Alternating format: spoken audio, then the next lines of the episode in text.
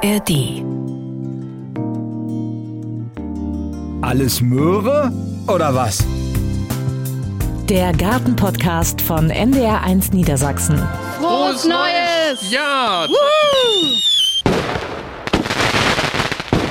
So, das war ganz standesgemäß ähm, unser Neujahrswunsch für euch aus dem Berggarten von Alles Möhre oder was? Denn wir sind natürlich wieder unterwegs. Ralf.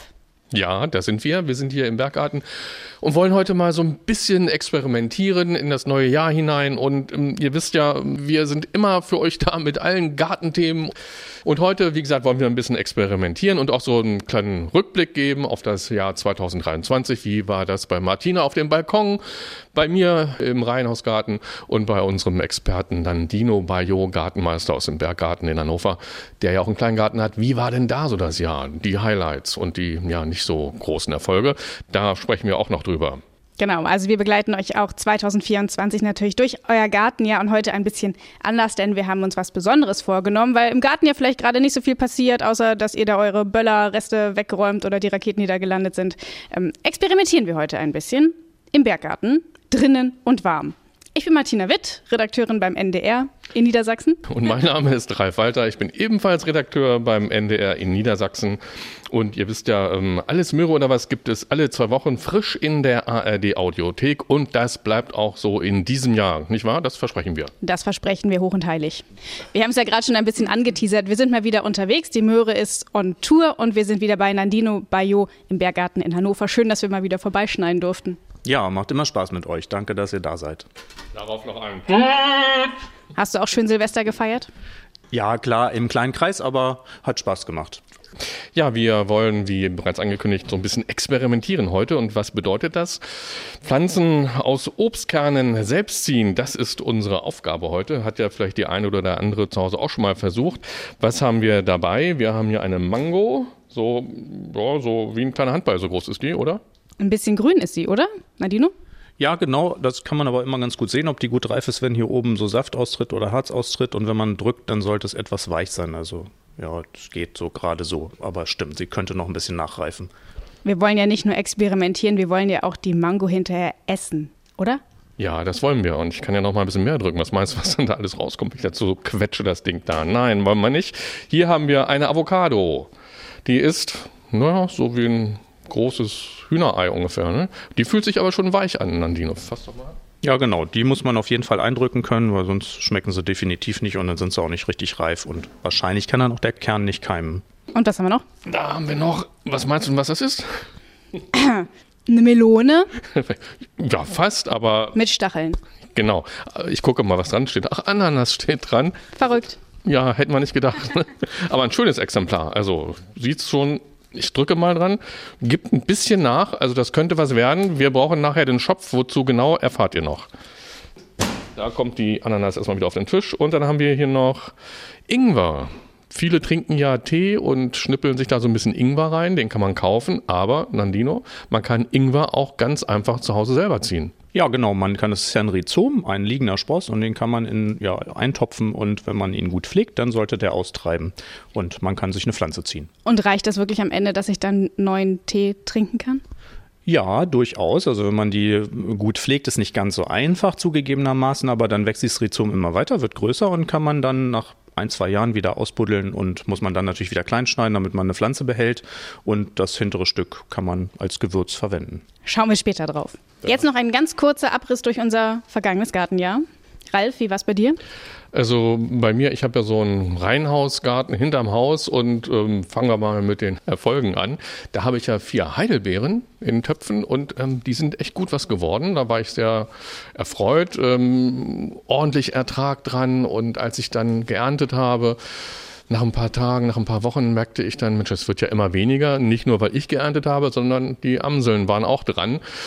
Ja, aber so ist das. Ne? Also nicht nur wir wollen ja von unseren Früchten irgendwas haben, man muss auch den Tieren was geben. Das ist ja in der Natur so. Weniger erfolgreich, da muss ich gleich mit der Stimme ein bisschen strenger werden, waren die Tomaten in diesem Jahr. Also Ich weiß nicht, woran es lag. Ich habe es gemacht wie immer. In den Jahren davor hatte ich ja auch schöne Cocktailtomaten da dran. In diesem Jahr nix so richtig. Also kam gar nicht in Gang. Ich habe auch ein bisschen gedüngt natürlich und regelmäßig gegossen. Aber hm, wie war es bei dir im Kleingarten mit den Tomaten? Also tatsächlich äh, war das super, die Tomaten. Ich habe aber auch nur Freilandtomaten. Ich habe nichts im Gewächshaus. Ich mache nur noch äh, Freiland, typische Freilandsorten und setze die auch recht spät raus. Ich musste, hatte so viele Tomaten, ich musste sie sogar einkochen, also weil ich das gar nicht alles essen konnte oder verwerten konnte. Das ist gut gelaufen. Vor allen Dingen ist es ja eine Wühlmausresistente Kultur. Die mögen die Wühlmäuse nicht. Und das ist bei mir im Garten immer ein großes Problem mit den Wühlmäusen. Ralf, es lag an dir. Ja. Weil ich kann auch was zu Tomaten sagen auf dem Balkon. Ich habe ja die Triebe gerettet, die wir bei uns im Funkhausbeet, im Alles Möhre oder was Beet abgerissen haben, abgebrochen. Habe die dann eingepflanzt und die sind richtig gut geworden. Bis Oktober habe ich da Tomaten geerntet. Jetzt kommst du. Ja, jetzt komme ich. Ich habe auch alles gegeben. Also kann das. Es hat nicht gereicht. Ja, ich glaube auch. Nächstes Mal knipse ich auch auf einen, bei einem Funkausbeten was ab und dann versuche ich es mal damit. Ja, aber also jetzt kann man es natürlich so nicht stehen lassen. Die Tomaten sind nichts geworden. Kräuter, die sind ganz gut geworden. Ich hatte viel Basilikum. Ach, und Clips, da fällt mir ein, ich habe unter ein Gehölz eine Clematis gesetzt von einem befreundeten Clematis-Züchter gekauft. Der hat auch die Sorte mir beschrieben, wie die werden sollte und ist sie auch. Aber die hat sich nicht so richtig hochgerankt in dem Gehölz, sondern ist immer wieder runtergefallen, sage ich mal. Und hat sich dort aber jetzt sowas von verankert. Da sind acht, neun Triebe und die blüht immer noch, Nandino.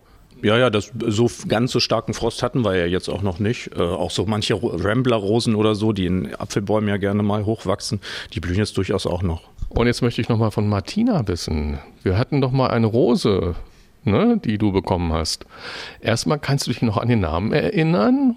Mocho, oder? Mocho ist doch eine spanische Soße, ne? Ja, Mocho wäre jetzt rote oder grüne Soße. Hm, haben irgendwas mit H Hammer. Hammerberg. Hammerberg. Hammerbergrose. Die hat wirklich schön geblüht und doll geduftet und sie hat jetzt einen zweiten Trieb gebildet aus dem Topf. Ich glaube, ich lasse den dran, weil sonst sieht die Rose gut aus.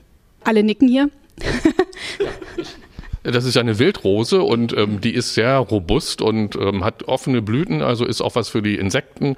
Und ähm, tatsächlich, sie soll sehr gut duften. Ich habe noch nicht dran geschnuppert, aber wenn du das so sagst, dann glauben wir das natürlich. Nee, es war wirklich schön und hat gut geblüht und ich habe sie auch nicht zurückgeschnitten, weil du immer gesagt hast, der Frost braucht auch noch Raum, um sich runterzufressen.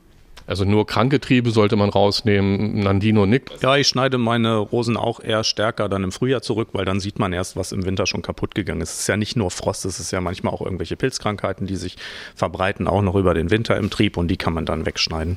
So, also mein Plan. Also einen Erfolg habe ich noch, wenn ich darf, ja, Martina? Ja. okay, also ihr kennt ja Eukalyptus, oder? Den hatten wir in einem Topf und dann war der Eukalyptus vielleicht so 30, 40 Zentimeter hoch. Den habe ich umgetopft in so einen richtig großen Kübel und der Bursche ist so zwei Meter mindestens groß geworden. Und da kann man jetzt immer schön was abschneiden, so für Dekorationszwecke und so weiter. Also ich kenne da jemanden, die sich da immer drüber freut, dass sie nur rausgehen muss und kann da schnippeln, meine Frau. Grüße. Ja, danke. Dann wird der Eukalyptus so in Schach gehalten. Es gibt ja auch Leute, die kriegen die mittlerweile winterhart im Garten durch, die Eukalyptus ausgepflanzt, ein bisschen Winterschutz drumherum. Wenn das immer milder wird in den Wintern, ja, gibt teilweise kein Problem mehr. Das heißt, du könntest einen Koala aufnehmen. Einen kleinen vielleicht schon. Und äh, vielleicht machen wir in diesem Jahr mal eine Folge, in der wir so über das Teilen sprechen. Also Stauen oder Gehölze verjüngen und aus äh, Stecklingen neue äh, Pflanzen ziehen. Und da könnte man den Eukalyptus ja vielleicht auch vermehren. Ja, der ist aber aus Steckling tatsächlich nicht ganz so einfach. Das äh, wird gern aus Samen vermehrt. Also wir haben das schon zigmal versucht mit Stecklingen im Berggarten unter Kunstlicht und so weiter. Und das haben wir die wenigsten zu Hause, das äh, hinzubekommen. Und selbst bei uns sind schlechte Anwachsraten. Über Samen vermehren, wie lange muss ich denn da noch warten? Ich habe da jetzt noch nichts gesehen. Aber es ist ja auch jetzt erst Anfang Januar. Nee, das geht tatsächlich recht schnell. Es ist eine schnell wachsende Pflanze. Wenn man die im, ja, im Januar aussieht, dann hat man im Mai schon, sage ich mal, 50, 60 Zentimeter hohe Pflanzen und über den Sommer hin wird es dann schon ein kleiner, zwei Meter großer ja, Mini-Baum. Aber Ralf sagt, es hat noch nicht geblüht, oder? Nee, geblüht hat er noch nicht, aber vielleicht braucht er noch ein bisschen. Nee, die Samen muss man kaufen, das stimmt. Also bis der selber, bis der bei einem zu Hause Samen entwickelt, muss es schon wirklich eine große Pflanze sein. Das meinte ich eben auch nicht. So, aber jetzt wollen wir was lernen. Ich glaube, jetzt ist erst noch mal Zeit für einen Neujahrs. Haben wir eigentlich schon erklärt, dass das das Tröten auf einer Gießkanne ist? Ich weiß es nicht. Also falls ihr euch die ganze Zeit wundert, was das für Geräusche sind, Ähm, wir begrüßen das neue Jahr mit Gießkannentröten, Tröterei. Mit Gießkannentröterei. Genau. Vielleicht kommt noch der ein oder andere Tröter in dieser Folge dazu. Wollen wir mal sehen. Und jetzt ja, sind wir fertig mit dem Rückblick und gucken so ein bisschen auf das, was wir uns für heute vorgenommen haben. Wir wollen aus Kernen, aus Obstkernen selbst etwas ziehen. Das kann ja ein nettes Hobby sein, Nandino, nicht? Ja, so fing bei mir die Gärtnerkarriere an. Ich bin meiner Mutter schon auf den Keks gegangen mit so Avocadokern auf der Fensterbank und dann habe ich Bohnen auf der Fensterbank, die dann in die Gardinen hochgerankt sind und so weiter. So fing das mal an mit, äh, glaube ich, sechs, sieben Jahren oder so. und es ist dann zum Glück professioneller geworden. Kannst du schon mal was sagen zum Avocadokern? Ich habe das auch schon ein paar Mal versucht, es hat nie geklappt. Ist das etwas Aussichtsreiches? Doch, das funktioniert, aber das ist natürlich eine wärmebedürftige Kultur. Die müssen wirklich unter besten Bedingungen immer über, über 20 Grad. Und da gibt es ja einmal diese Methode mit den, ja, mit diesen Zahnstochern in der Seite. Naja, da kann es auch passieren, dass dann an der Einstichstelle, dass es da zu Pilzkrankheiten kommt. Die kann man aber auch so in den Topf legen, in Substrat setzen und dann warm halten. Dann keimen die auch. Funktioniert schon manchmal, nicht immer. Okay, wollen wir mit der Avocado dann loslegen? Ja, machen wir mal. Ne? Die ist ja, haben wir vorhin schon beschrieben, so eigentlich schon ziemlich. Das ist jetzt aber die Mango, die wir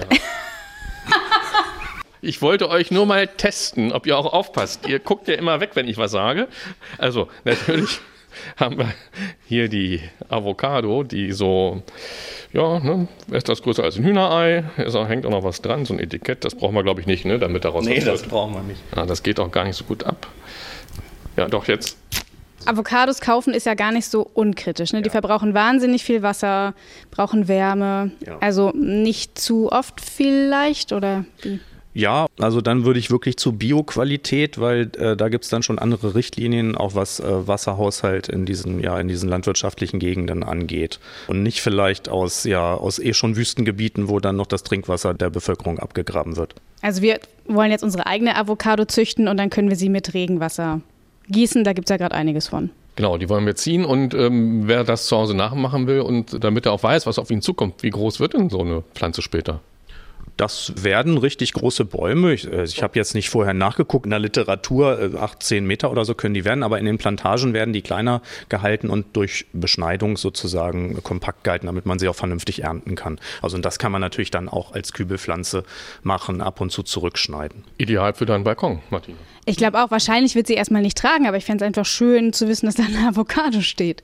Ja, dann ähm, Nandino, ich glaube, ähm, wir könnten das natürlich auch, aber wer, wer ist geeigneter als du hier als Gartenmeister? Also ein Gartenmeister macht das jetzt hier mit der Avocado. Das jetzt auch nicht täglich, aber ähm, da gibt es ja auch einen interessanten Trick, wie man das Fruchtfleisch besser rauskriegt, weil das, man möchte ja jetzt nicht nur den Kern haben, sondern man möchte ja auch das Fruchtfleisch essen. Das wäre ja sonst Verschwendung. Wenn man das aufschneidet, einmal längs drumrum um die Frucht und dann kann man das Fruchtfleisch so einschneiden, kreuzförmig und dann biegt man einfach die gesamte Frucht rum und dann fällt automatisch das Fruchtfleisch da raus. Weil früher habe ich mir immer einen abgebrochen, das da rauszufriemeln und das finde ich ist eine total einfache Methode, das unkompliziert da rauszubekommen. Ja, jetzt haben wir schon den Kern hier freigelegt. Der ist so ein bisschen glitschig, also ist nicht wirklich schön.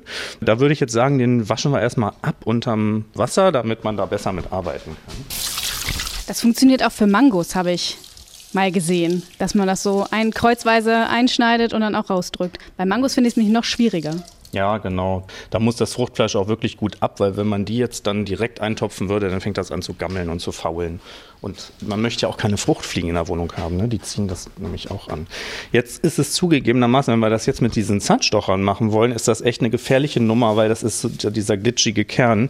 Von daher würde ich da immer zu raten, den erstmal irgendwie anzupieksen, hier so vorzubohren sozusagen. Ah, wie früher mit den Kastanien und den Kastanienmännchen. Das erinnert mich gerade sehr an meine Kindheit. an so zwei, Moment, an, nee, wir machen das mal an vier Stellen. Bohren wir jetzt hier mit so einem Taschenmesser so ein Loch vor. So, genau. Und hast du auch Zahnstocher mitgebracht? Ich hatte sie hier in diesem Beutel. Ich weiß auch gar nicht, wo sie geblieben sind. Ich muss mal in meinem Körbchen gucken. Oh, oh. Die Hälfte vergessen. Schlechte Vorbereitung. Kennt ihr den Spruch aus dem Film hier, der Teufel trägt Prada, die Details deiner Inkompetenz interessieren mich nicht? Den fand ich total super. So, hier.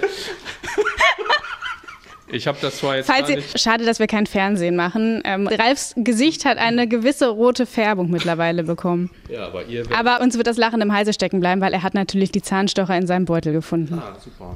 Ralf denkt an alles. Ja, äh, jetzt könnt ihr mal gucken, wie das hier für euch weitergeht. In meinem großen Beutel finde ich so manches. Und ja, da ist auch der vierte Zahnstocher. Und? Ah, super. Wie, wie lautet die Entschuldigung? Äh, danke, Ralf, hast du super gemacht. ähm, jetzt muss ich selber mal überlegen. Man muss natürlich jetzt gucken, wo ist oben und wo ist unten bei so einem Avocado-Kern. Also die spitze Seite ist unten und der Keim kommt da oben raus, wo man, da sieht man so einen, ja, so einen Ansatz.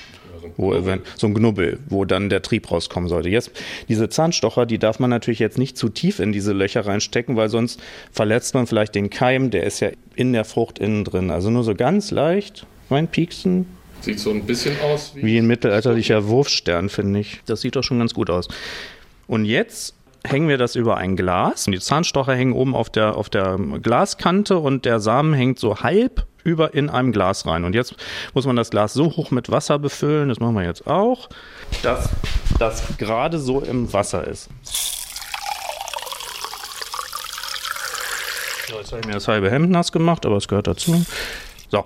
Und jetzt ist natürlich zugegebenermaßen, das muss jetzt an eine warme Stelle und da muss man natürlich ständig darauf achten, dass das Wasser weiterhin unten an dem Kern ja, steht, weil durch Verdunstung verschwindet das ja relativ schnell. Also dann auch jede Woche mindestens einmal gucken, dass das Wasser immer noch auf der richtigen Höhe steht. Und wie lange wird es denn dann dauern? Also wir sind ja ungeduldig, bis da erste Wurzeln sich zeigen. Äh, Da muss man leider ein bisschen Geduld haben. Das kann schon hm, zwei Monate, drei Monate dauern, bis da wirklich was rauskommt. Also im März ungefähr. Ja, wenn es gut läuft, aber wie gesagt, nicht immer klappt das. Man kann die aber auch in, wie gesagt, in ganz normalen Topf legen, in Substrat und dann aber nicht ganz tief einbuddeln, sondern dass das oben so ein ganz klein bisschen raussteht, dieser Kern. Nandino, wir haben jetzt 2024, die guten Vorsätze. Das klappt, das klappt. Wer sollte das denn besser können als du? Ja, okay, es klappt. Das heißt, wir kommen auf jeden Fall wieder und gucken, was passiert ist, weil wir werden es ja hier lassen in guter Pflege. Aber nicht einfach eine neue Pflanze kaufen. Nein, natürlich nicht. Ich führe euch dann ins Schauhaus, da steht schon ein vier Meter großer Avocado. Guck mal, in einem halben Jahr ist das draus geworden. So, okay, was machen wir jetzt? Mango? Mango. So, dann ähm, komme ich wieder dazu und nehme mh, nach guter alter Tradition hier so ein Etikett von der Mango ab, wie eben auch von der Avocado. Und Nandino nimmt sein scharfes Messerchen. Nandino, komm. Ja. Jetzt geht's an die Mango. Aber beim Mango Warte. würde ich nochmal vorweg sagen, du hast jetzt hier so eine große Sorte, das ist eine amerikanische, die kommt wahrscheinlich aus Costa Rica. Ich würde, wenn ich zu Hause jetzt ein Mango ziehen würde, würde ich eher zu den indischen Sorten oder thailändischen, die so gelb und kleinere Früchte machen. Die haben eher eine Chance bei uns auszureifen. Diese hier, die brauchen wirklich tropische, extrem tropische Verhältnisse, um gut zu wachsen. Und ich habe mich sowas von gefreut, dass ich so eine schöne gefunden habe. Und jetzt ist das wieder nicht richtig. Ja, also diese Jaffa, ich weiß nicht, ob du kennst, diese Jaffa-Mango, die ein bisschen kleiner bleiben und, und gelbfrüchtig. Ja, die sind einfach kleiner, die brauchen nicht so viel Power von der Pflanze, um zu reifen. Na okay, wir versuchen es aber trotzdem. Wir sind ja mit den guten Vorsätzen jetzt unterwegs 2024 und jetzt nimmst du auch ein etwas größeres Messer. Genau, jetzt nehmen wir das, was du mitgebracht hast hier. Das ist so ein Santoku oder irgendwie sowas Messer. Vorsichtig mit den Fingerchen. Ja. So, jetzt einmal beherzt hier so rein, äh, seitlich die Frucht aufschneiden. Ähm, Jetzt nicht zu tief, da kommt dann dieser schon fast holzige Kern. Das hört man auch. Irgendwann gibt es hier so ein, wie soll man das beschreiben, so ein knatscheliges Geräusch, als ob man ja auf trockenem Stroh oder sowas rumschneidet. Dann kommt schon der Kern. Schneid mal weiter, wir hören mal, wenn du schneidest, ob dann gleich der Kern kommt. Ja, hast du gehört? Da, wenn das so faserig wird, dann, äh, der ist ja so ein bisschen flach zulaufend, dieser Kern, also kann man sich so langsam ranarbeiten, immer mehr Fruchtfleisch wegschneiden. Das ist ein ganz schönes Geschmadder hier. Dauert ganz schön lange, Martina, bis man da in diesen Kern ankommt. Ja, so kenne ich das. Bei mir sieht das immer noch unordentlicher aus und alles ist voller Mangosaft. Naja, der Nandino hat schon den Schnitt raus. Ne? Der macht das ja hier fast jeden Tag. Jeden Tag, genau. So, jetzt sieht das hier schon ganz gut aus. Jetzt wird es immer faseriger. So, jetzt habe ich hier diesen, diesen äh, ja, schmadderigen Kern in der Hand, noch so ein bisschen Fruchtfleisch dran. Dieses ganze Fruchtfleisch, das muss jetzt weg. Weil wenn wir das am Kern dran lassen, dann würde das hier, dann kommen da Pilze drauf und dann fängt das an zu müffeln und so. Das wollen wir in der Wohnung nicht. Das können wir mit einem kleineren Taschenmesser dann machen. Und das Hemd wird wieder voll gespritzt. Deshalb stehe ich hier schön am Rand. Ja. Was machen wir mit dem restlichen Fruchtfleisch? Sollen wir das schon mal irgendwie retten? Ja, weißt du, das kann man ja auch super in Mixtopf schmeißen und dann pürieren und dann hat man Mango-Püree. Auch nicht schlecht. Und dann kann man das in Joghurt oder Dickmilch oder sowas reinrühren. Hast du dir ja vorher die Hände gewaschen? Ja, selbstverständlich. Nandino, bist du eigentlich lieber Gärtner oder Koch? Ich wollte tatsächlich Koch werden, aber ich habe mir dann die Arbeitszeiten angeguckt, so an Feiertagen und Wochenende und so weiter und so fort. Das ist ja nicht so familienkonform, ne? Deshalb habe ich mich dann eher für den Gärtner entschieden und habe dann erst später festgestellt, dass die Pflanzen am Wochenende ja auch gegossen werden müssen. Also eigentlich so günstig war das auch wiederum nicht. So, das sieht doch jetzt gut aus hier. Jetzt bräuchten wir eigentlich eine Bürste oder sowas, so, so eine Wurzelbürste. Kennt ihr sowas? Ja, kennen wir, aber ich habe in meinem Beutel leider keine Wurzelbürste. Hast du? Nee, aber guck mal, da hängt was so in Blau und in Rot. So, und jetzt können wir mit dieser Bürste den Kern freischrubben von, von diesem Fruchtfleisch. Auch eine Riesenschmadderei. Das kann man vielleicht auch mit Kindern machen. Ich denke mal, die haben da Spaß dran, hier so rumzumatschen. Und, ah, also ich hätte da damals Spaß dran gehabt. Zum Leidwesen meiner Mutter, weil dann auch immer alles reingedrückt war. Guckt mal, jetzt sieht man hier schon den Kern komplett. Ja, sehr schön. So. Er kommt immer deutlicher zum Vorschein, der Kern. Der sieht auch ganz anders aus als der von der, von der Avocado. Ja, der Avocado-Kern ist wirklich richtig glatt, so fast glitschig, ja wie eine Kastanie. Und der Mangokern ist rau wie Holz. Hat hier auch so, eine, hier sieht man so eine Maserung drin. So, ich würde jetzt sagen, wir lassen den, normalerweise würde ich den jetzt ein paar Tage antrocknen lassen, dass dieses Fruchtfleisch nicht mehr so ja, matschig ist und erst dann den Kern einpflanzen. Dann machen wir das auch so. Wir lassen den einfach auch zu treuen Händen hier bei dir. Ja, könnt ihr machen. Aber dann lass mal kurz darüber sprechen, was du dann machst, weil sonst haben wir ja nichts mehr davon.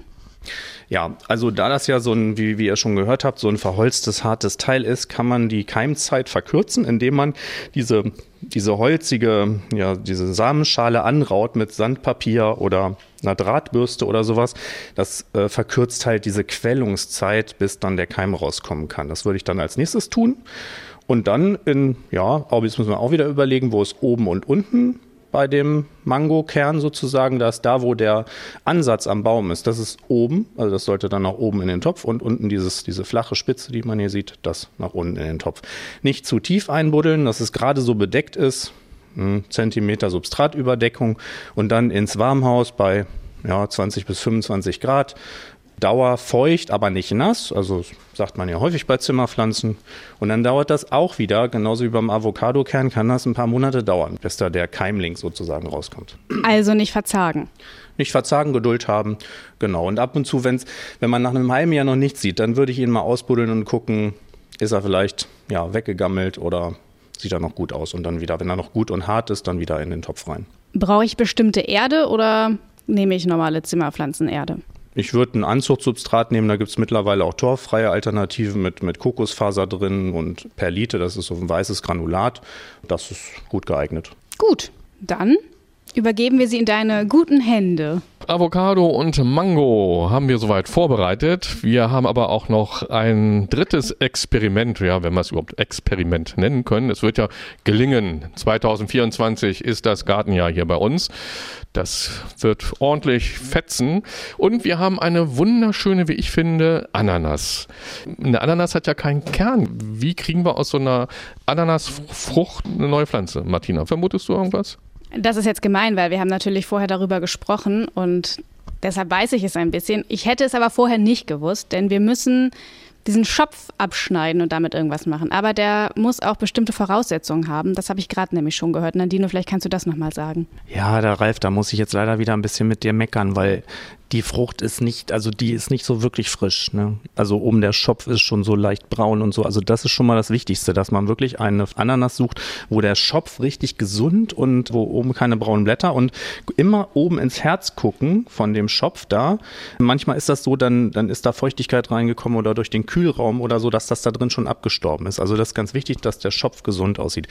Mal sehen, ob das hier jetzt was wird, aber wir versuchen es natürlich ne, mit aller Kraft. Also ich bin rumgerannt wie irre und habe gesucht wie irre und habe gedacht, das ist die Ananas der Ananässe oder so etwas. Aus der kann man was machen. Das Herz ist doch da. Also ich weiß gar nicht, wieso ihr schon wieder hier so. Guck mal, diese braunen Blattspitzen und hier oben ist schon was weggegammelt. Ne? Also das, vielleicht klappt's ja.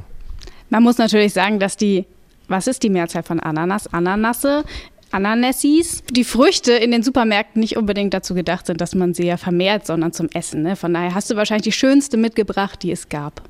So ist es. Ich wollte nicht extra losfliegen und eine aus dem Anbaugebiet holen. Das wäre auch ein bisschen zu weit gewesen. So, Nandino, was brauchen wir jetzt noch, damit der Ananas so geht, dass sie wieder gut austreibt? Ja, genau. Wir brauchen wieder ein Messer. Da reicht eigentlich ein kleineres äh, Haushaltsmesser oder äh, Taschenmesser.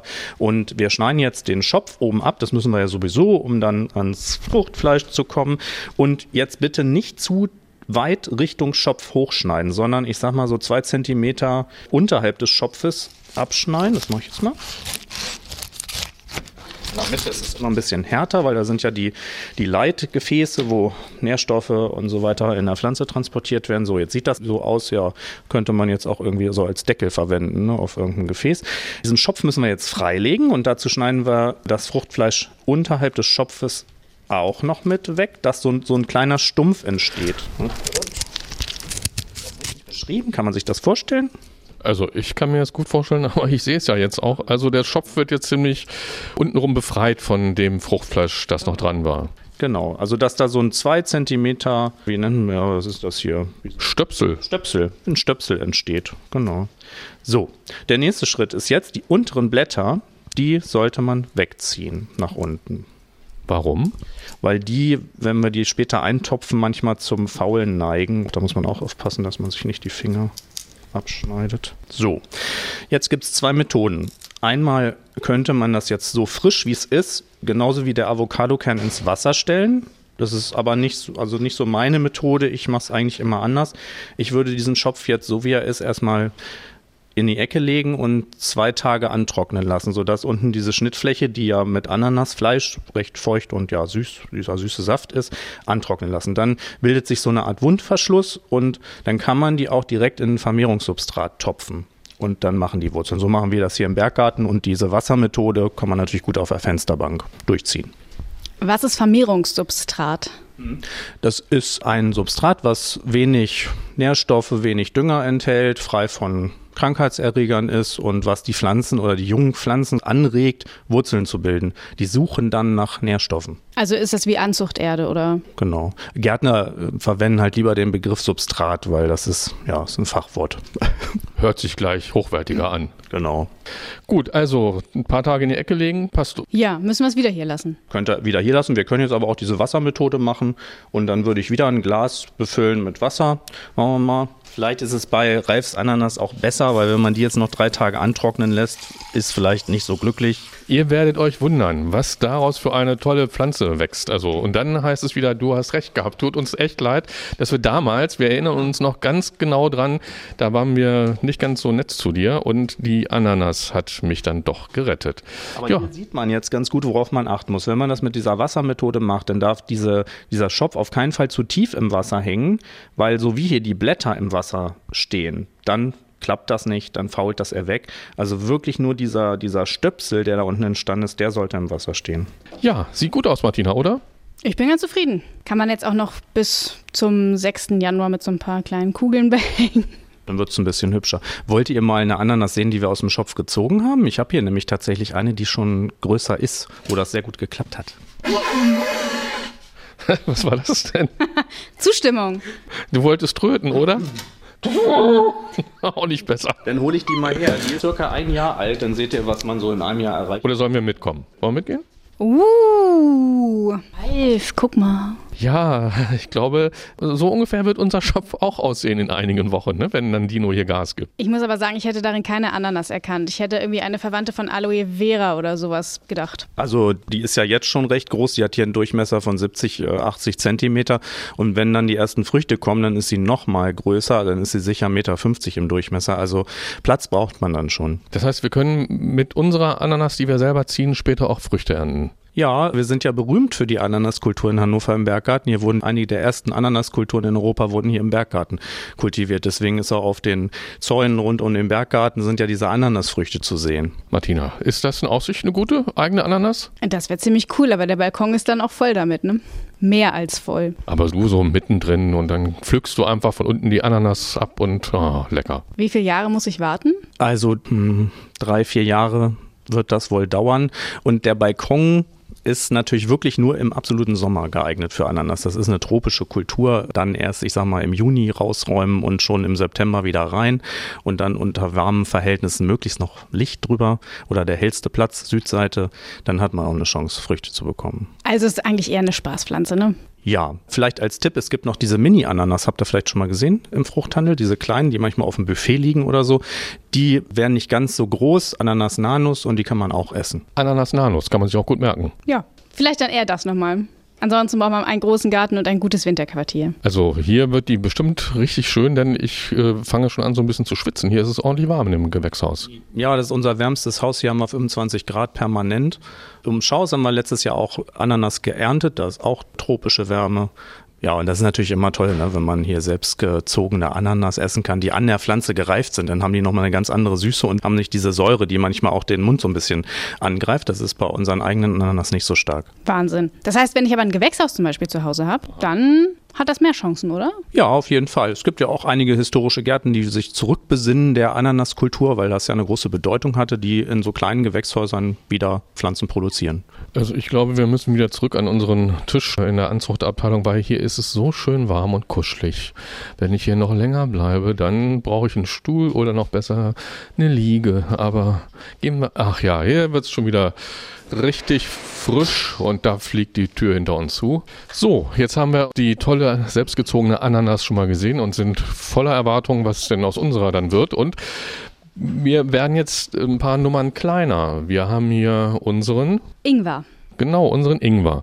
Das ist so eine ja, Ingwerknolle, hatte ich mal gekauft und wir haben es ja am Beginn schon angedeutet, auch aus Ingwer kann man ja eine Pflanze ziehen und dann später das Rhizom wieder ernten. Worauf muss ich denn achten, wenn ich mir so ein Ingwer aus dem Supermarkt kaufe? Also sollte wahrscheinlich erstmal Bioqualität sein und welche Eigenschaften sollten noch da zu sehen sein?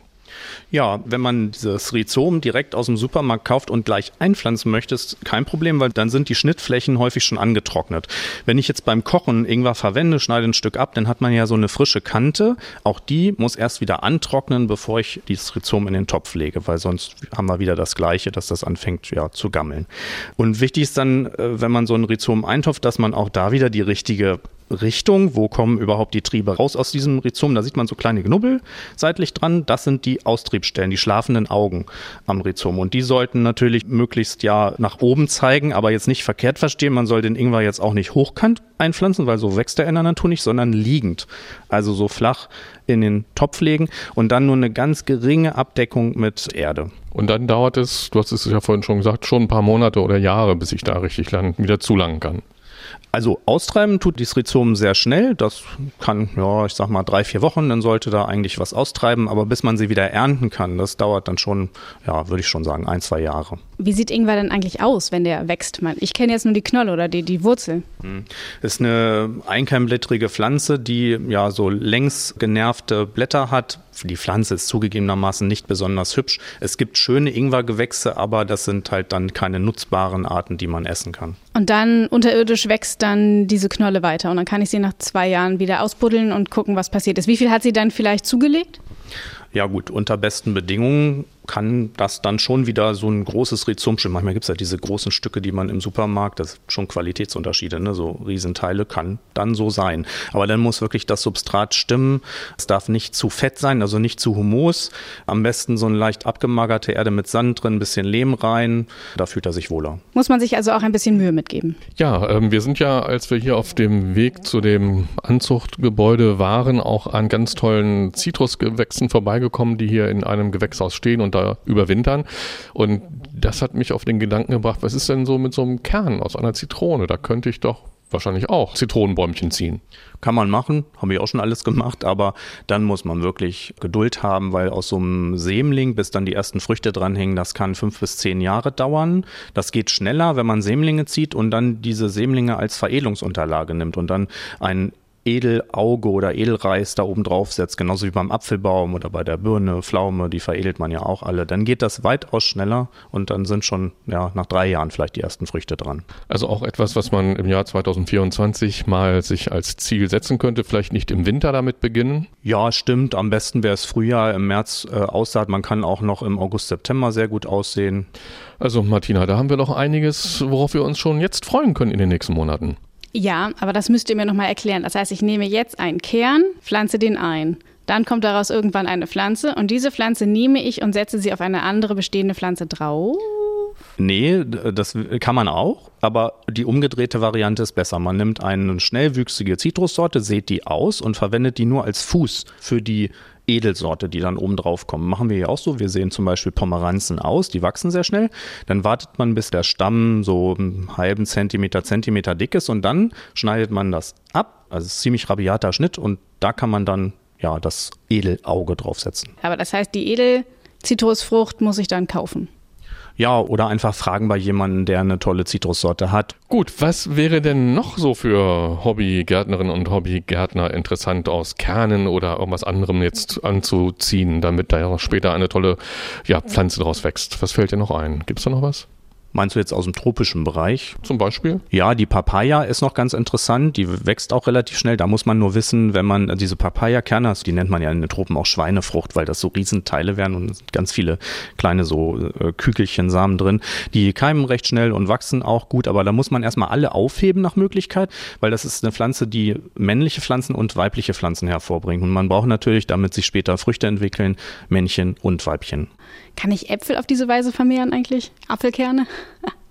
Natürlich geht das, aber auch da muss man eigentlich veredeln, um dann wirklich Erfolg zu haben. Da kommt es ja sehr stark auf die Unterlage an. Ich bin jetzt aber zugegebenermaßen nicht der absolute Apfelexperte und kann nicht genau sagen, welche Unterlage für was.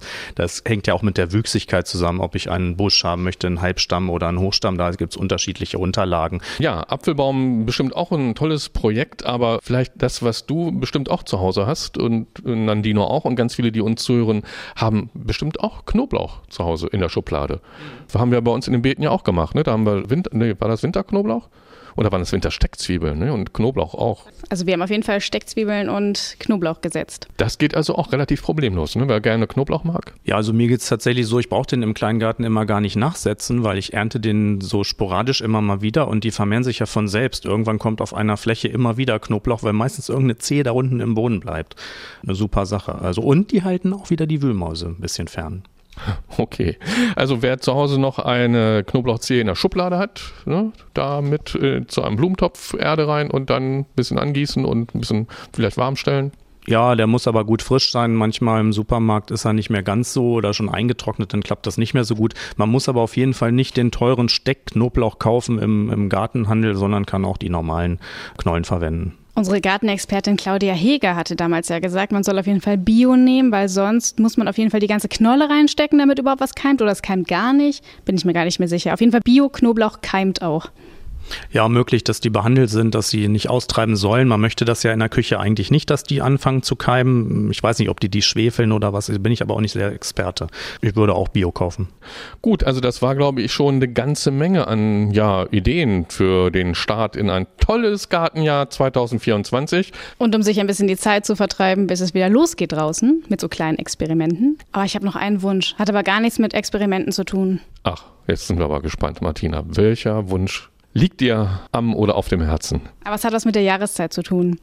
Wie kriege ich meinen Weihnachtsstern über den Januar hinaus? Ja, steht ja jetzt in ganz vielen Wohnungen und ja, manchmal hängen dann die Blätter so schlapp herunter nach einer gewissen Zeit und eigentlich ist er für ein ganzes Jahr geeignet. Ja, also erstmal muss man sagen, das ist eine lichthungrige Pflanze. Die braucht den hellsten Platz im Zimmer. Am besten Südseite. Und man kann nach der Adventszeit oder ich würde fast sagen, so ab Februar kann man die Pflanze zurückschneiden. Dann sieht sie meistens sowieso nicht mehr so dolle aus.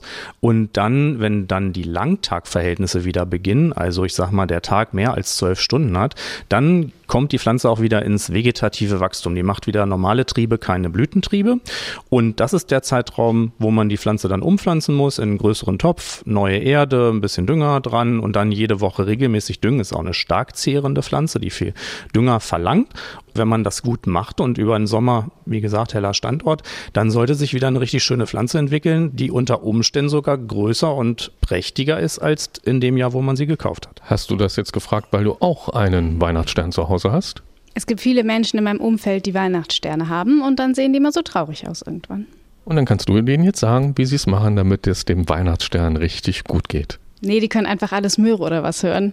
Ja, noch besser. Ne? Also hört ordentlich alles Möhre, auch die Folgen, die ja in der ARD-Audiothek alle abrufbar sind. Da haben wir was über Hühnerhaltung gemacht, über ganz tolle Orchideen, über Kleingärten, über Rosen. Also was haben wir eigentlich nicht gemacht? Wir haben schon fast alles gemacht, aber es wird immer noch mehr geben. Auf alle Fälle und auch in diesem Jahr.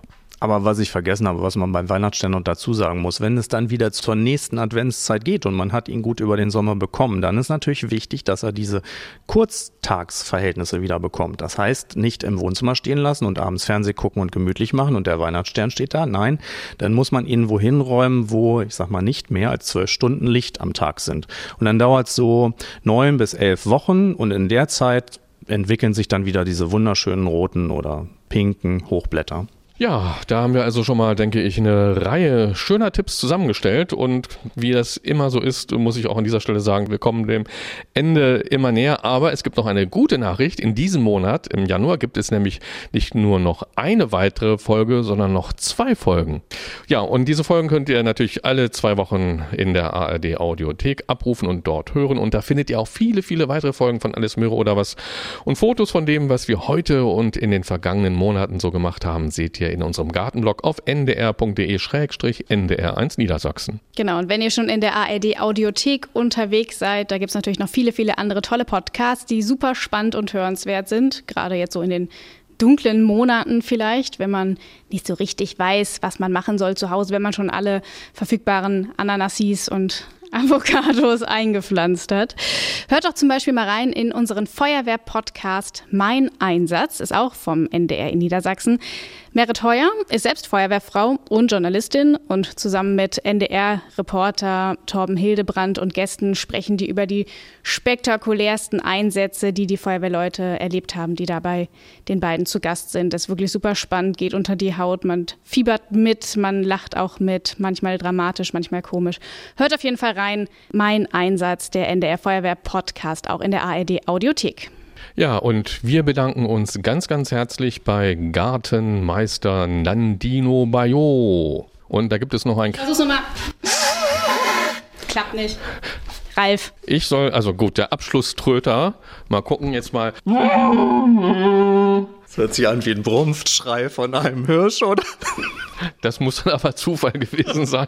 Fassen wir es zusammen. Wir wollen Danke sagen. Danke, dass wir wieder hier sein durften. Ja, es hat mich sehr gefreut. Danke. Ja, und wie immer am Ende ähm, wünschen wir euch viel Spaß und Erfolg im Garten oder beim Gärtnern auf dem Balkon oder auf der Fensterbank. Und schaltet gerne wieder ein, wenn es heißt: Alles Möhre oder was? Der Gartenpodcast von NDR1 Niedersachsen. Zu hören in der ARD Audiothek, in der NDR Niedersachsen App und überall da, wo es Podcasts gibt.